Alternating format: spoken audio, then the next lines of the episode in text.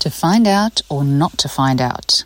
That is the question. In today's episode, we talk about 10 things that you might want to consider if you're finding it hard to decide whether or not to find out the sex of your baby while you're pregnant. There's a few interesting ones to think about in there, so let's dive into it.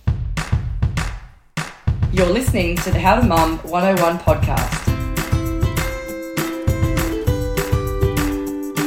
We're your hosts. I'm Karen. And I'm Felicity.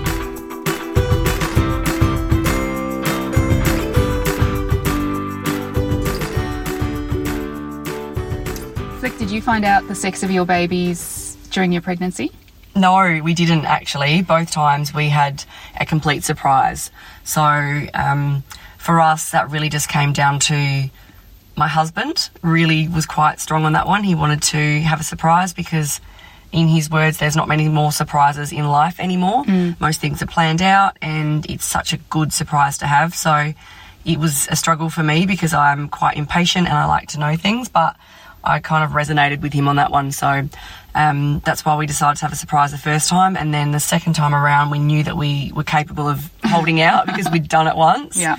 And um, I found more reasons to want to find out, but we can talk to that when we get into the, the nuts and bolts of it. But I was able to hold strong and have two surprises. It's pretty impressive. I, Yeah. Because I know you're a bit of a curious person, so that would have been a struggle. It was, it really was. But um, but yeah, that was um, that was us. How about yourself? You've had two pregnancies. Yes, we we found out the sex both times. The first time we found out at the the 20 week scan, and then the second time we found out um, using the Harmony test. So that was a bit earlier.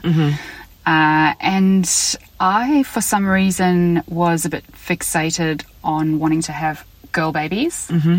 I wanted to allow myself enough time to get used to the idea. If it was going to be a boy, I just wanted to take the time during the pregnancy to come to grips with that reality before actually being dis you know instead of being disappointed when the baby actually comes out Yeah. i'd rather deal with that on my own and then be happy when the baby comes out so that's that's why we did it both times Yeah. And did you find that the desire to find out was stronger the first time because you didn't have either, but the second time because you already had a girl, you didn't desire it as much, or?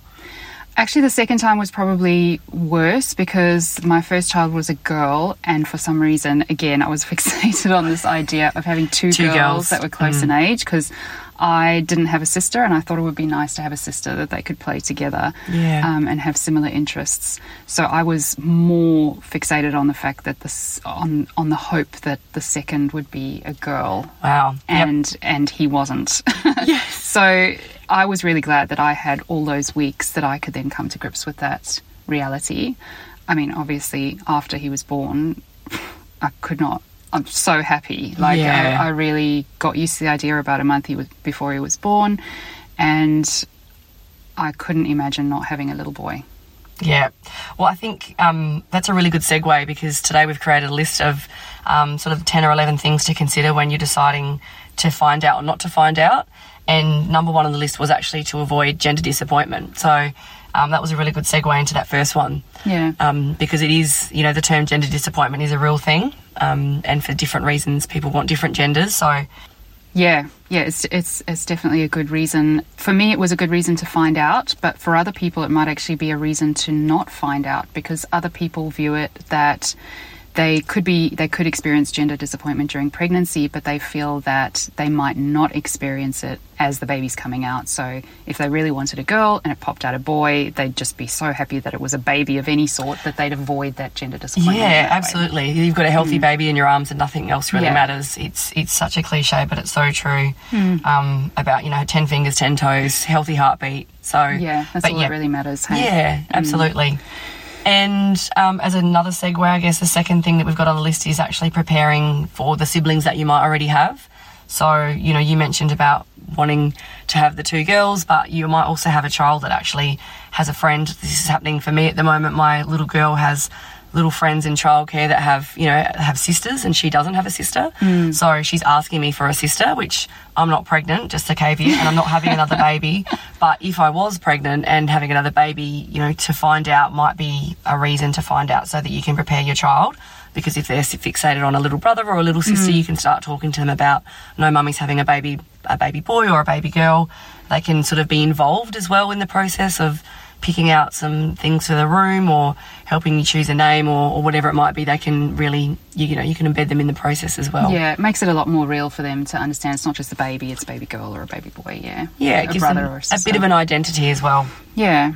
And the next one we had here was in terms of early bonding. So you might find as a mum or even a dad that if you know the sex of the baby while you're pregnant, that that might just create that extra connection and link into that human that's growing inside you and enable you to to really imagine that person in your life and connect with them early on before you give birth. Yeah, absolutely. I think that that's a big one as well, particularly for fathers, because as the mother, you can feel the baby growing inside of you and you have that connection and that bond. But for the husband to know that I'm having a son or I'm having a daughter, that might that might help them with connection if they're struggling as well. I mean, look, the next one which we've got there is curiosity, and that's certainly one that i- i- was prevalent for me. Which is now that I think about it, it's quite profound that I actually didn't find out the gender. Yeah, as I said, it's impressive. um, particularly if you know that you're just absolutely hopeless and it's just going to eat away at you. And you might be one of those people that try all the gender prediction theories under the sun because there's so many myths and um, and old wives' tales. So you, if you're just going to do your head in trying to work out all of that stuff based on some of those things, um, you might be better off just putting yourself out of your misery and actually just finding out whether you've got a little boy or a girl in there.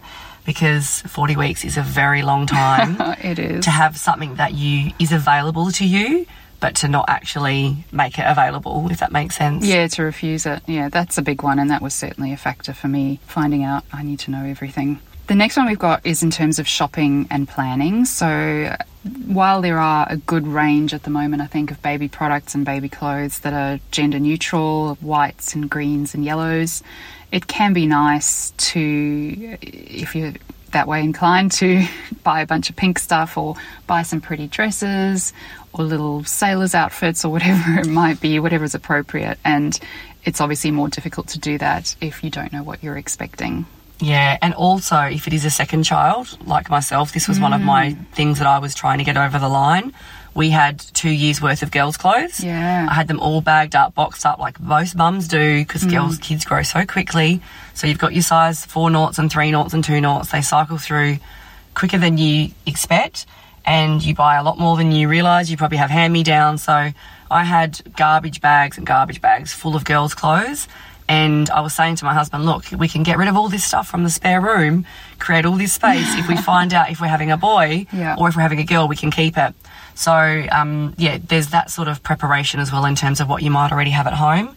And, and yeah, you might have um, a pink wall or a blue wall that you, you can remove or paint depending on the decor of the room. So it's a little bit bigger than just um, thinking about buying new things for a new baby. It's actually planning around the house that you've got and the things that you've got.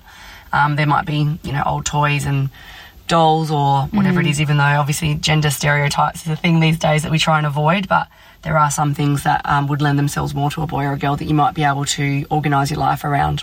Yeah, definitely makes it a lot simpler if you can do those things while you're pregnant rather than waiting until you've got two kids Yep. or more running around the place and having to deal with a newborn. Um, That said, though, once I did have a boy the second time, getting rid of those clothes that were really bagged up, ready to go. you did it pretty quick. I did it so quickly because we we sort of decided we more than likely weren't having a third, so we had no use for them. So Yeah. um, it is still an idea to pack them away. cool. Um, okay, so the next one on the list is um, preparing for the name. So giving this giving this child a name. So because there's so many names out there, you might have your heart set on a certain name, and and if, if you can convince your husband to agree on the same name, well, all the power to you. But that's not usually how it goes in most households. So not only do you need to pl- plan a first name or maybe a second name, if you don't know the gender, you've got to do that twice. You've got to have Yeah. names to go for boys and girls that you've got to agree on. So that can prove quite difficult. Um, most people have a top two, a top three, maybe even a top ten, or they might just decide in the in the waiting room. So um, cutting down the name selection could be a good thing. Also, on that one, you might have a, a family name that you've got a great aunt or an uncle or a grandfather or a father that has a middle name or a name that gets passed down through the generations. So, being able to work that into your name selection um, early on in the piece or manage it out if it's something that you don't, you're not comfortable with. So, um, yeah, pre- pre- preparing for the name is, is a big one. And if you can cut it down by knowing the gender, that, that might work for you as well.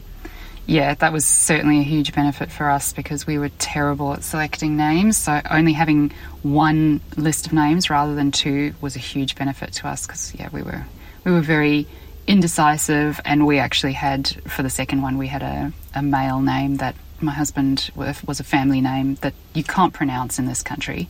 It's his own name. Oh, okay. yes. Yep. So, uh, yeah, I wasn't prepared to give that name to my son. So, at least I had a few months to um, convince him to not not use that one. Yep. Absolutely. It's a good point. So, the next one we have on the list is the element of surprise. So, that's the one that you were talking to earlier. And yeah, obviously, and this one is another one that can go both ways because Yes. um, I you went at it from the angle of well, I need to be surprised when the baby comes out, or your husband wanted to have that surprise at that moment in time. But I kind of saw it from a different angle, which is that I know that I'm going to be surprised already when the baby pops out because I don't know what they're going to look like. So, regardless of whether I know already that it's going to be a girl, it's still going to be a surprise. So, then I had the extra surprise during pregnancy of finding out that it was a girl. So, it was just a split surprise rather than a combined surprise. Yeah. Different kind of surprise. Yeah. yeah. And I think that um, that sort of leads into the next one as well, which is the gender reveal parties, which are quite big these days. So you can have the element of surprise in a bigger forum because obviously, if you don't know the gender of the baby until you're having the baby, there's only a few people in the hospital room that get that real surprise. Obviously, it's still a surprise as you tell your family and friends, but gender reveal parties are huge these days and just gathering momentum really.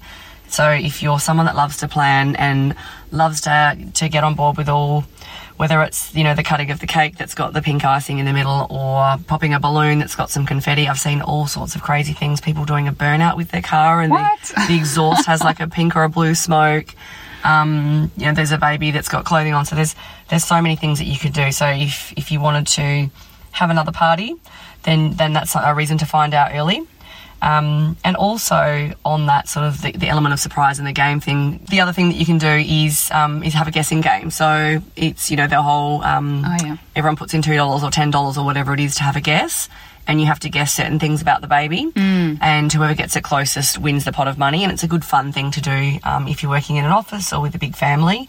One of the main pieces of information there is is it a boy or is it a girl? Yeah. So if you wanted to do that, then you know maybe you might want to wait as well. That's something fun that you can do as well. Yeah. So another one to think about is avoiding unwanted attention from others around gender stereotypes. So often what will happen is that if you communicate to your family and friends that you're having a boy, then all the gifts and, and comments that you get are around, or at least the gifts that you get are around cars and blue and all that kind of stuff. But if you don't really want to introduce that to your child right from the get go, then it might be good to just rather keep that a secret, at least from your friends and family, and so that you just get white and grey gifts. Everything becomes very neutral. There's no, there's actually no winning thing there, is there? no. Yeah. And the other part of that is just avoiding those unwanted comments about uh, people trying to plan your family for you. So if you have two girls in a row, then they say, oh, well, you'll have to have another one after this to get a boy. And those kind of comments that are generally pretty unwanted. And Yeah. I So mean, what are the- intrusive. What are the other ones? Yeah, I mean, don't don't talk to me about having another baby when I've already got one in my tummy. Like, I'm quite aware, Yeah. you know. Like, just back off. Um, or they might also start commenting on how you should be feeling in your pregnancy based on the gender of the child inside. Again, going back to those sort of myths and wives' tales that, you know, oh, you must be craving sweet food, or Yep. you know, I bet you've got really bad morning sickness, or whatever it is that they carry back to um, their pregnancy that they might have had. Um, so yeah, there's a fair bit there. If you don't want to have any of those conversations, just don't find out the gender, or at least don't communicate it. Yep. Yeah. Good one. And what else have we got here? Look, we kind of alluded to this a little bit before in the element of surprise, but to give you a little bit of an extra push to get that baby out. So if you don't find out the gender of your baby and you really are having a true gender surprise at the birth, that's your gender reveal party essentially. um, not knowing, you know, who is this little baby inside me? Is it a little boy or have I got a little girl here? It might just be that extra little reason to help you push that little bit harder or break through the pain or whatever it might be that you're experiencing with however it is that you're delivering your child. It might just be that little bit of an extra incentive to to get the job done. Yeah. And and it depends how you think about it, really, because it could it could even go the other way. If you know you're having a little girl and you're so excited about that fact, then again, it's that it's that extra reason. I can't wait to see my baby girl. Yeah. Um, because yeah, pushing's hard, so you need all the help you can get. And I guess, guys, just to sort of, I guess, to round it out, that, that even if you do decide to find out the gender of your baby, just be aware that it, it doesn't happen very often, but there is a possibility that the scans and, and tests might be wrong. So, and this did actually happen to a friend of mine where they, they were told early on that they were having a girl, which she was very excited about. She was someone that was very into pink, went crazy on the pink, splashed it around everywhere, pink room, pink toys, pink clothes. And then at the next scan, it was determined that it was actually a little boy. So it can happen. So if you don't want that level of disappointment or you just something to be aware of that yeah. there is a possibility that even if you do decide to find out the gender, it, it might be something else. That was a pretty good list. I think we've covered most of most of the key ones. Mm-hmm. Something to think about at least anyway, or at least a conversation that you can have with your partner if you're really struggling to agree on whether to find out or not to find out. Those, um, I guess, those top ten things might help you have a um, have a debate. I guess a healthy debate um, to help you decide whether or not you're going to find out. Yeah, everyone's different and everyone will think about these different elements um, from varying angles. So, good as some conversation starters. Thanks for listening today. We hope to see you next time. If you're loving the podcast, please subscribe or follow so that you don't miss out on future episodes. See you next time.